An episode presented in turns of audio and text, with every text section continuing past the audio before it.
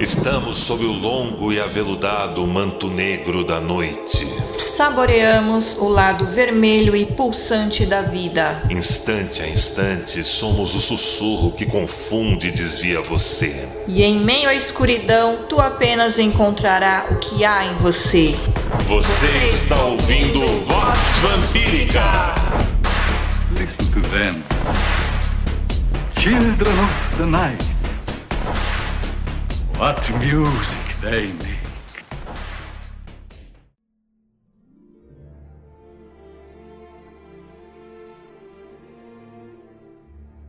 Filhos e filhas do selvagem jardim, sejam bem-vindos a mais uma edição da Vox Vampírica.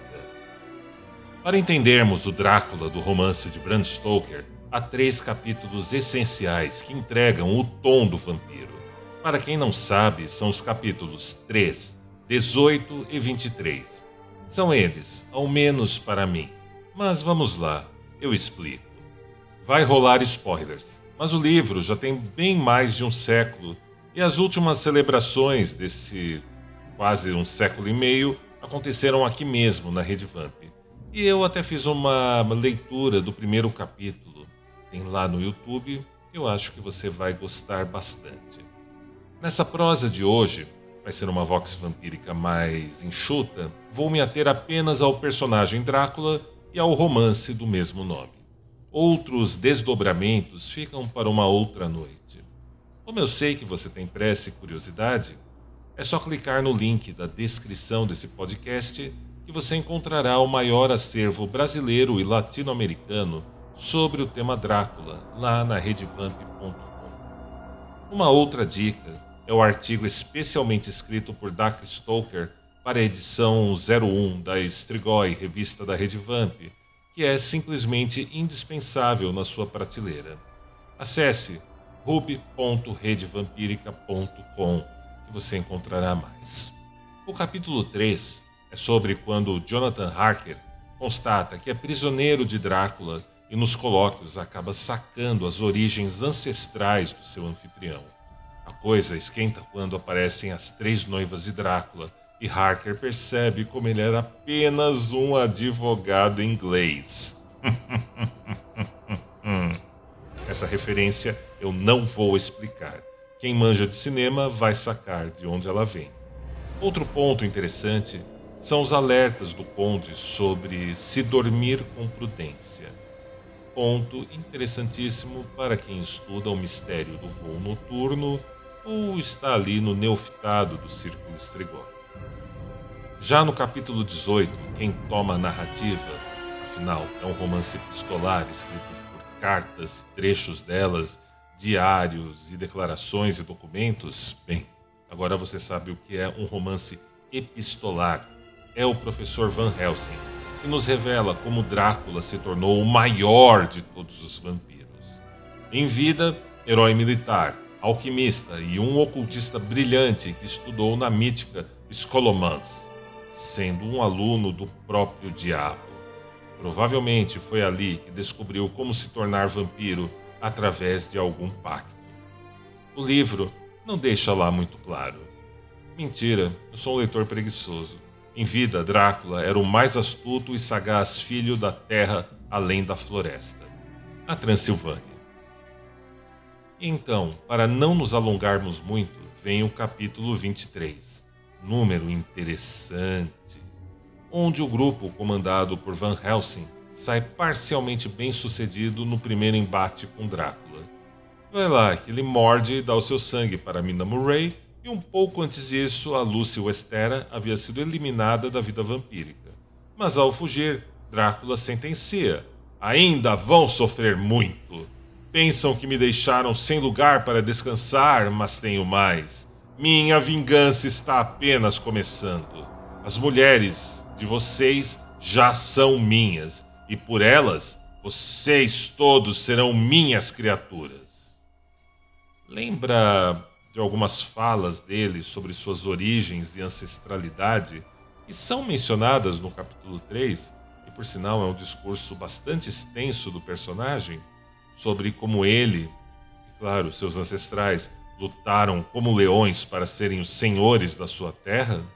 É Drácula contra a modernidade, expondo um lado inegavelmente humano e cativante, ambicioso, com sentimentos de aflição, perda, vazio e estar irremediavelmente só. Quem nunca experimentou isso, mente. Drácula, mesmo mantendo parte do seu império, testemunha sem sucesso o mundo ao redor crescer demais e todos os seus feitos do passado desaguarem nas mãos de outros sem glórias, coragem ou renome. O sentido e a força se esvai. E isso, meu nobre amigo, minha nobre amiga, é um tema delicado. Talvez não tanto para quem está na flor da idade, mas quem vai experimentando as décadas e o seu peso e a sua experiência há de considerar porque Drácula é um clássico. É uma obra onde nós nos dirigimos para nos vermos, nos espelharmos e no, nos encontrarmos nas suas páginas. Não para saber o final, até porque o final de Drácula é de domínio público. Há um ponto muito interessante, sendo Drácula um estrategista, um militar e um herói de guerra. Um ponto que é muito bem explorado pelo autor brasileiro Davidson Abreu e também, claro, por Dacre Stoker e Ian Holt em Drácula The Undead. E esses três autores acertam em cheio o alvo nos seus livros. Drácula, desde o começo, demonstra um plano de expansão e de subjugar o novo mundo. Mas esse plano se vê interrompido ou adiado por ver em Minar Hacker a reencarnação da sua amada. Como disse, sou um leitor preguiçoso e acho que ao dizer isso estou sendo justo e confessando que posso estar sendo assediado por minha memória afetiva do, do filme de Francis Ford Coppola. Cara, ainda assim, Drácula é uma vingança contra a modernidade no final das contas. Um rugido primitivo e selvagem para um mundo Nutella. Reparem que ele chega à Inglaterra em um navio chamado Deméter, afinal. Em latim, seu nome era Keres, pois inexistia letra C no latim ou algo assim. A gente, que é brasileira, chamando ela de Séries. Dá um Google e vê lá quem foram as Keres ou suas primas, as Fúrias. Não raro seria você comparar elas com as três noivas de Drácula e perceber ali uma semelhança inegável. Nem tudo é sobre deusas tríplices, afinal, meu nobre amigo, minha nobre amiga. Drácula é um embate do pensar pré-moderno e moderno, do filosofar pelo luar e do trágico, contra os excessos do racionalismo e do mundo solar. Isso é sensacional um mundo encantado contra um mundo em profundo desencanto. Se você gosta desses temas, deixe de conhecer a Academia Digital da redevampírica.com indo ao nosso portal e clicando na aba Cursos e Conteúdos Especiais.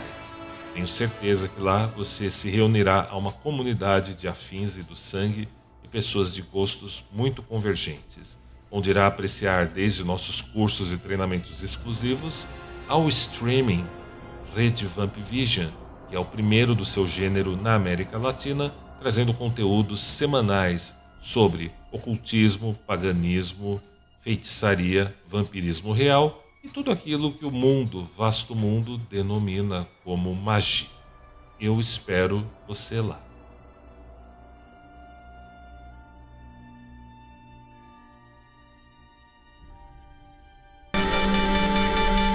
E agora entrego cada um de vocês a ela, a senhora da coroa de papoulas, que recebe cada um tendo feito o que quer que tenha feito, tendo vindo de onde quer que tenham vindo, em seu abraço marmório e deletério. Veremos-nos sob o longo e aveludado manto negro da noite.